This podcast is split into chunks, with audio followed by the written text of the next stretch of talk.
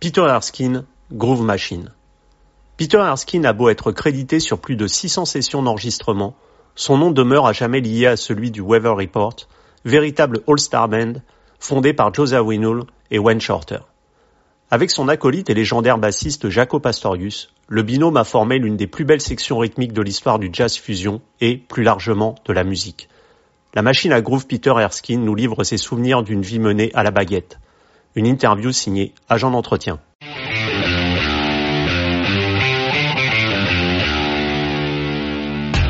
Hello Peter, how are you? Hello Nicholas, how are you? Fine, fine, not too bad. Uh, I, I know that you grew up in uh, New Jersey and that uh, your father was a bass player to pay the psychiat psychiatrist uh, studies. I, I, wanted to know, was it your familial environment uh, uh, the starting point of your will to become a, a, drummer at the age of four? Well, I think it, it, it certainly had a lot to do with the music I heard growing up, and my father uh, played uh, not only jazz recordings in our home, but uh, uh, this was in the early days of, of hi-fi, uh, mm. monaural as well as stereo recording. So um, he had uh, uh, several LP discs, you know, vinyl mm. albums uh, that featured lots of percussion because percussion was very popular. Lots of trumpets and percussion uh, with wild and wide stereo panning, and the and the sound traveling from speaker to speaker. Mm. And so, as a young child, uh, I was just fascinated by the sound, and and uh, was indirectly uh, getting a, a, very good uh, uh, musical inspiration. Okay. And and at the age afterwards, at the age of 18, you you started to to be on the road, and uh, spending spending that youth on the road must have been quite a, a thing for a young musician so early. Well, I I felt at the time that I I'd really been training my whole life to do this. You know, uh, when I was quite young, my jazz learning experiences were at the summer jazz camps, mm. uh, initially uh, created and supported by Stan Kenton and some other music educators.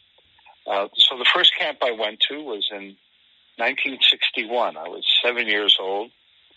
Uh, some of the other students at that camp included Keith Jarrett, yeah. Don Grolnick, Gary Burton, Randy Brecker, David Sanborn, um, uh, you know, Lou Marini Jr. So uh, these these were the places where we got our our annual uh, not vaccine but our, our booster shot uh, for jazz. And and and then my entire education really was centered around music. And I I went to a high school uh, a boarding school. So I left home when I was 14 mm. basically and and, and went to this arts and music high school in Michigan, a place called Interlochen, the Interlochen Arts Academy. Mm. And then after just one year of, of university, uh, I went on the road with, with Stan Kenton. And, mm. and again, I had known Stan since I was seven years old. So it, it, it all felt, uh, I don't want to say like destiny, but it, like natural. It seemed, yeah, it seemed natural. Uh, it's it's quite unnatural, I think, to yeah, natural. to to spend. Unnatural was natural indeed. yeah, I'm afraid so. I mean, you know, 50 weeks uh, every year traveling and uh, trying to grow up and trying to figure out how to uh, sustain a romance mm. and to and to continue an education. You know, you don't want to you don't want to be so limited in your worldview that uh, all you care about is uh, playing gigs. And, and and now we we know that now music is mostly digital. like uh, you can listen to tons of tunes on the internet. When you started, you had a special uh, relation with an album that you could listen a hundred times. I heard that uh, Miles Ahead was a great influence in your in your jazz uh, influences. Was it right? Oh, very much so. Um, for many reasons. I mean, uh, of course, the genius of, of, both Miles Davis and Gil Evans. Mm. Uh, but uh, uh, that album in particular, uh, Nicholas has has a couple of very interesting things. Uh, well, one, it has the, the Dave Brubeck composition, "The Duke," mm. which is still one of my favorite pieces of, of music. Um, but the drummer, who I, I believe it's Art Taylor, yeah, um, yeah. On on that album, uh, you know, it's a big band, and and Gil Evans wrote kind of big band rhythmic figures. Um, whether by accident or design, Art Taylor does not play these rhythms like like the typical big band drummer would. I mean, normally the big band drummer uh, does a rhythmic fill to kind of set it up, and then he'll play the the, the same figure as the band.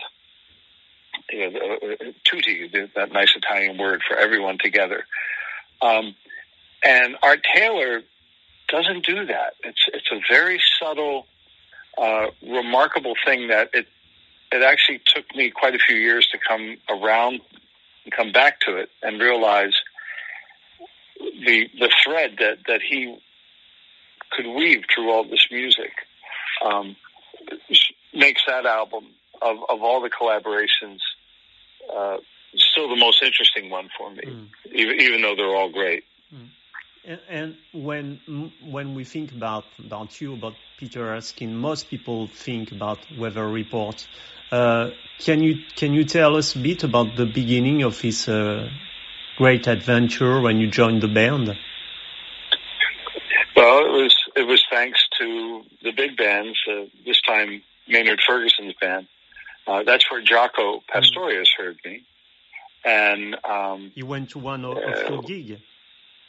Yeah, yeah. A, a, a, friend of his was playing trumpet in the band, a trumpeter mm. named Ron Tooley. And Ron called Jaco. We were in Miami, and he called just to say hello, and uh, was surprised that Jaco actually answered the phone. He thought he might just leave a message on the answering machine. And anyway, uh, they chatted for a bit, and then he said, "Would you like to come see the band?" And Jaco said, "No, that's okay. I I heard you the last time you guys were in town." And it was Ron that said to him, "Hey, you know, uh, we have a new drummer. You might want to check this guy out." Uh, so then Jaco said, "Oh, okay, I'll I'll see you." So, unbeknownst to me, uh, Alex Acuna, who is such an incredible musician and and was the perfect drummer for the band. Mm.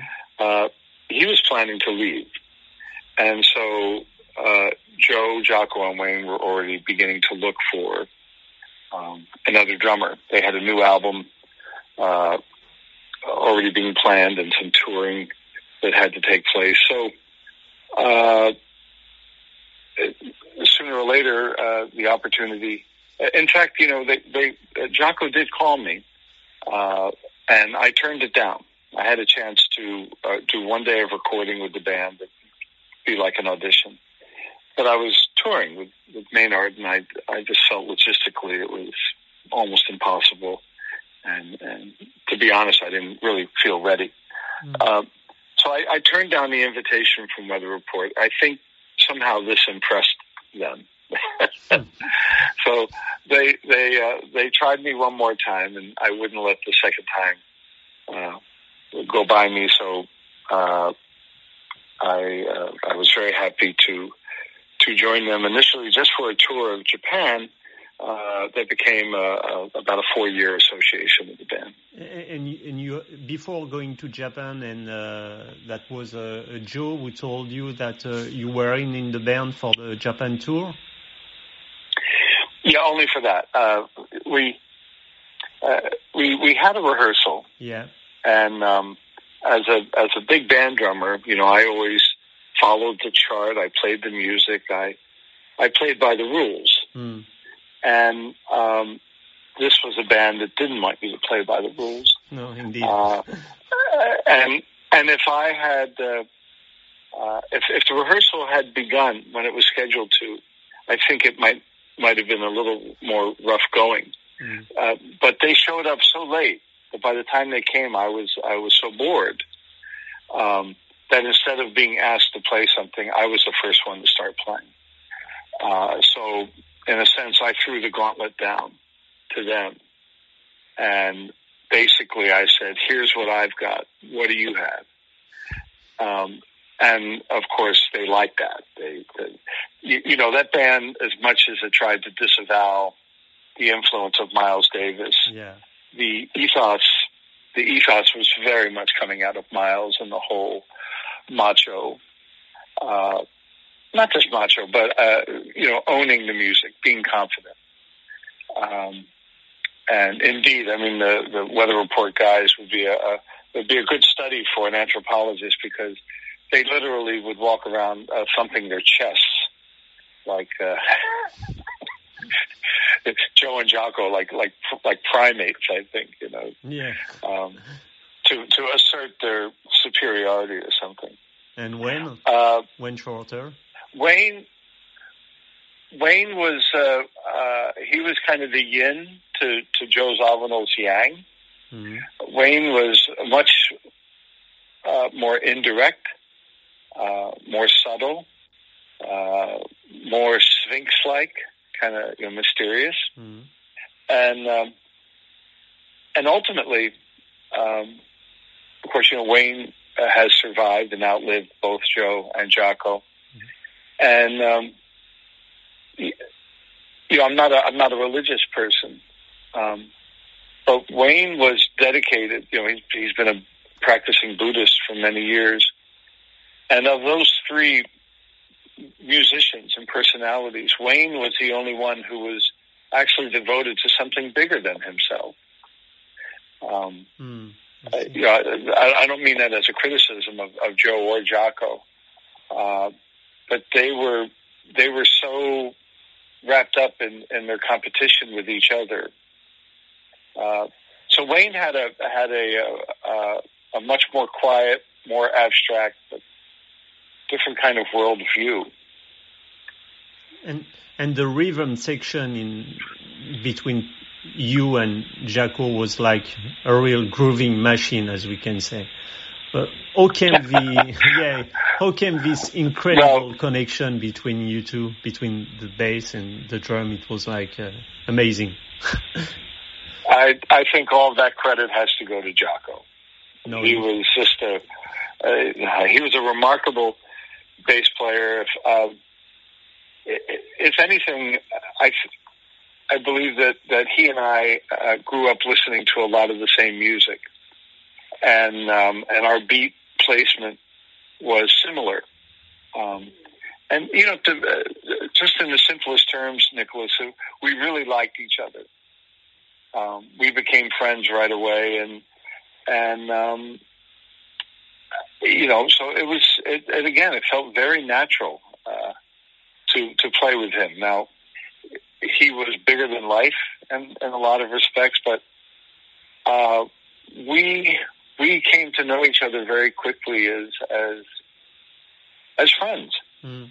um, and also people who could challenge each other in different ways. So. Uh, uh, you know, one, uh, for example, uh, I gained uh, a, a bit of uh, prestige uh, within the band uh, when uh, Jaco happened to hear me. Uh, I, w- I thought I was alone in a room, and I was just I was playing some piano, and I'm not a good piano player at all, but I was playing a, a, a Bach piece that I had learned in school, um, and this gave me like instant uh, not just credibility, but a, a stature in the band. Uh, I guess maybe I was one of the first drummers who could actually Play Bach. play Bach on the piano.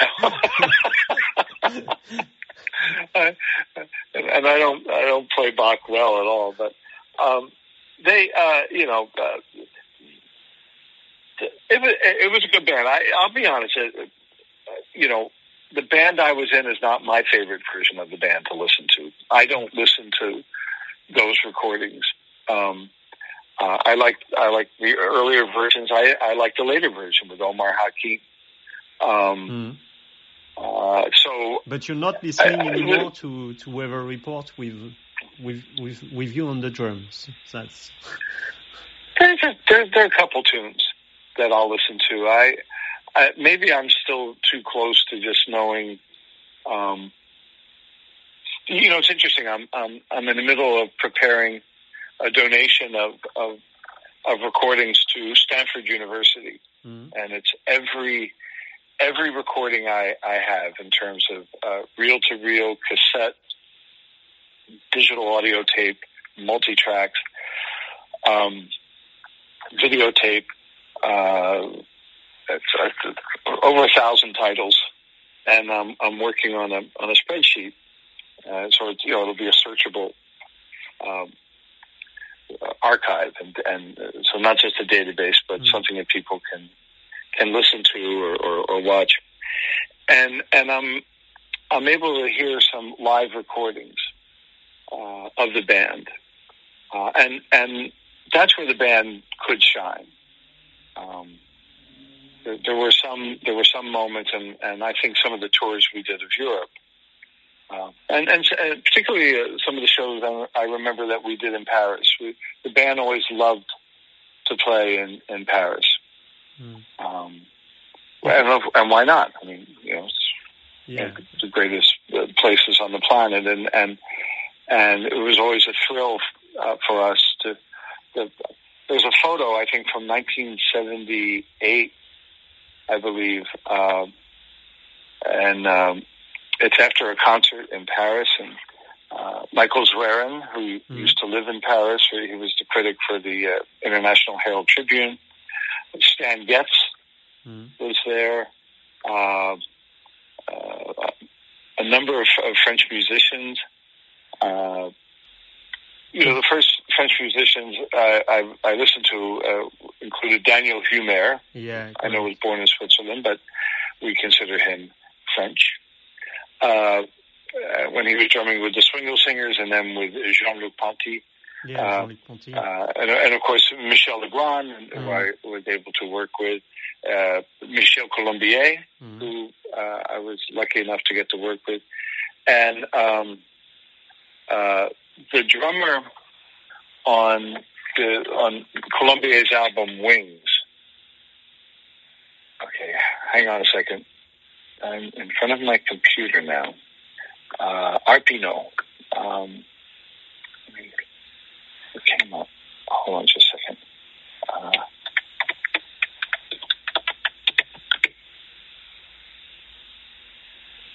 uh, uh, and, uh, you know, be uh, Andre Arpino. Yeah. Uh, unbelievable drumming, especially for the time. Uh, he wound up playing with the uh, Jacques Loussier trio, I think, for many Mhm. years. But uh, his recording, uh, his playing on, on the album Wings by Michel Colombier uh, is still is stunning for me to listen to because the sound he gets and his vocabulary is several years ahead of just any other drummer I, I, I can think of. Um, and, and then over the years, I, I was lucky enough to work with uh, Michel Portal, Yeah. um, uh, with, uh, uh, of course, Nguyen Le, uh, Michel Benita, Stéphane Guillaume. Um, 'Cause- 'cause and You know, Peter, you told me that uh, you are working now on uh, many Weather Report uh, pieces like cameras. I heard that at that time it was not very often that people had camera and that you were recording a lot. And uh, that was how came the project of the legendary live tapes of the Weather Report. Uh, I, I'm just going to say uh, Martial Solal was the other pianist I wanted to mention. But okay, so yeah, Weather Report. Um, Because if anyone made a recording, if people made a recording from the audience, it generally didn't sound very good. No. Uh, there were a few recordings made by the venues where we played. The, mm. the, the sound engineer was always trying to stop the local crew from siphoning off, like stealing gasoline. They would steal the, the, the audio signal to make a to make a private recording. They were always trying to hunt down these cables going to a back room. Was bootlegs uh, and bootlegs. But I, yeah, bootlegs. But but most of the recordings, uh, well, we we have some rare video. Uh, my father was given permission. Mm. Uh, he recorded about four or five concerts with this uh, large uh, video uh, setup that he had. Uh, and then Joe finally asked him to stop. And years later, Joe confessed to me, said, "I'm really sorry that that I didn't let your father do more recording because there there's just not that much documentation." But I did uh, have quite a few cassette recordings made by our front of house engineer Brian Risner. I had a very uh, high quality Sony cassette machine, and I would uh, I would take it to the front of the house and give Brian a couple of blank cassette tapes and say, "Hey, why don't you record tonight? I have a feeling it'll be a good night." So, um, much of this material uh, is not only what what I'm I'm donating to Stanford to be digitized, but uh, much of that became the basis for the album called the, the legendary live yeah. tapes yeah. of Weather Report. Um, so uh, yeah, the majority of that music came from the recordings that, that I made. And you told me that now you're working on uh, new stuff that you have already. Do you think that you're gonna maybe do an album with it, or is it just gonna? No, be, no. I'm, uh, as far as the weather report stuff goes, uh, I'm finished yeah. with that. Um, I know that that Joe, one of Joe's sons, uh, Anthony Zawinul, um, is sitting on a lot of uh, material from the estate, uh, and so uh, if if anything further were to come out, uh, I think you could look for it to come out mm-hmm. from him. Uh, the stuff that I that, that I still have will be, uh, I think, accessible as part of the archive. That maybe you have to travel to Stanford uh, University in California. If I want to listen to because yeah no, they they can't do it online. There's just too many issues with with getting permission from so many different people. Uh, but uh, you know, uh, there's uh, there's a lot of other music that that I am going to start. Yeah. Uh, releasing um uh, uh, so at my website uh, which is petererskine.com I have a new uh, download uh, space um, and I'm making available some very interesting recordings uh, uh, you know, one of them is a, a alternate take by Michael Brecker on, on on my Motion Poet album. Just a remarkable solo mm. that he played, and a chance for people just to, you know, come back and, and look into the kitchen to see how some of the food was made. That's that's cooking shows are cook, cooking shows are very popular now, and that's what technology can give us. That you can share things that we couldn't listen to obviously. Yeah, it's it's nice. Uh, you know, you spoke earlier about the uh, relationship that we used to have with vinyl. It mm. was a large product you could hold in your hands. You could look at the photographs and read the the text. Exactly. Uh, and there was only forty minutes maximum of music. Mm. So uh, if you had, uh, uh, even if you had as, as many as one new album a week, that gave you seven days and nights to really uh, become acquainted with this music. And that's very different from, from having 10,000 tunes at your fingertips. And anyway, 10,000 albums. And if I want to listen to all the 500 or 600 albums you appear on, it's going to take a long time from uh, Steely Dan to Joni Mitchell or Queen Latifah.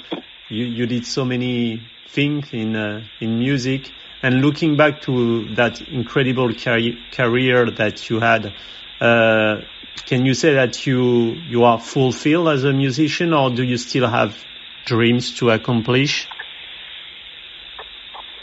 Oh, I I wake up every morning looking forward to practicing and and you know discovering a, a better way to play a cymbal or or hit hit a drum. Um, to learn more about harmony or counterpoint. Uh, that being said, uh, I'm uh, enjoying my passion also for photography yeah. and and for just uh, being at home right now is is a blessing. I'm learning uh, learning some some new software, and that's always interesting. Uh, and I, I feel you know I feel very uh, grateful for the, the the music I've been able to make, and uh, you know with with this uh, uh, coronavirus uh, situation, um, you know, just before the pandemic hit Vienna, my wife and I were there in Vienna, and I played the, the concerto for drum set and orchestra with the, the Tonkünstler Orchestra mm-hmm. uh, in the Musikverein, which is greatest concert venue in Vienna. Um, and a week or two later, fini. That was it you know, uh, everything started yeah, getting everything canceled. Stops. Everything stops. Everything stopped. So, um, I, I wasn't being brave or noble. I, it was just very matter of fact. I said to my wife, I said, well, I, I'm, I'm really grateful, you know, and it was a good run. Um, it was fun to play and it, it really felt and does feel that as far as public performing goes, um, that's that may be over for a while. You know. But uh, but isn't isn't it too strange or like frightening not to to to know exactly what's going to happen in the future if there's going to be gig anymore? I just had an interview with Mike Stern and he was wondering what's to happen next because he was supposed to come in France in July for a Jimi Hendrix tribute. Isn't it too frightening for you not to know exactly what's what's to be the future? Yeah, to be honest, no. Um, we never know what's to happen, and uh, right now, I think the, uh, the, the, the two most pressing things on my mind. Number one is uh, uh concern for the health and safety of, of others, um, and uh, in America right now, we're uh, we're living through a very dysfunctional uh, moment um, that hopefully we can correct when our elections uh, uh, happen in November. November. Um, yeah. So if there's a uh, a proper change of, of, of leadership and um, uh, it, it's it, it's not a matter of getting back to normal. It's just a matter of getting some some competent and compassionate uh, people and letting science take center stage once again. Um, so we're, we're having a little bit of a medieval moment uh, in this country, mm-hmm. which uh, may have happened with or without the, the person who is the president. Uh, he might just be as much a symptom as the cause of, of problems. But, uh, you know, that, I mean, that's my political orientation. So I think that becomes the most important thing to worry about. Gigs, I, I have absolutely no concern. Uh, this this comes at a time when when I was really beginning to to think twice about do I want to get on airplanes again so much? Do I want to travel this much? I was supposed to be touring in, in Europe right now, um, and I was not looking forward to it. Uh, this, you know, before the coronavirus, mm. the the number of flights, uh, the late night concerts, the the, the three thirty, four a.m. Uh, lobby calls in the hotels. You know, you've that's okay when you're young, but yeah, I've maybe because you've been you've been on the road since you are you've been on the road since you are 18, so maybe you wanna yeah. you wanna rest for a while and maybe practice at home. But that's strange that you you're saying that you're still you're still uh, playing music and learning things after all that, these years. It's it's uh, it sounds great because you know that music is like uh, every day is a is a new day. yeah, yeah, it's it's it's a wonderful gift and and the the legacy of, of the musicians before us. They they they call to every musician. You can you can play this better. And uh, and I'm a teacher. I teach at the mm-hmm. University of Southern California, and so uh, you know I, that's part of my responsibility. I have to I have to be able to play at, at the highest level because these young musicians are at, at their highest levels. They're, they're really talented. Um, and and you know, prior to the, the pandemic, um, I was trying to figure out what what direction did I want to go. Did I did I want to do more learning? Did I want to do more playing, performing? Did I want to do more teaching? Uh, so the pandemic uh, answered those questions. So I'm learning and I'm teaching. Uh, I'm doing recording in my studio. A lot of people are sending me uh, digital projects to, to add drums to. Uh, and the, the one thing I'm doing, if, if, if, if your listeners, if they're still here listening to us, um, that might be helpful. I, I've, I found that, uh, that creating a sense of routine has been very helpful. Mm. Um, I already had a beard, so I don't I don't need this time to grow my beard. In fact, I'm I, am i am trimming my beard. I uh, I, uh, I I I shave. You know, I, I, I trim and shave it every morning. Um, I get dressed. Uh, I I wake up early and exercise. So uh, I'm not looking at this as like uh, you know I'm going to wear my pajamas and not do anything. Mm because I don't I don't want to feel lost, and there's so many things I want to do, and it helps me.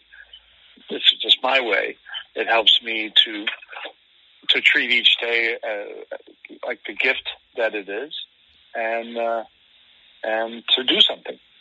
Okay, so as I'm listening to you, I, I know now that uh, if I want to meet you, I have to come to California anyway, because you don't want to travel anymore.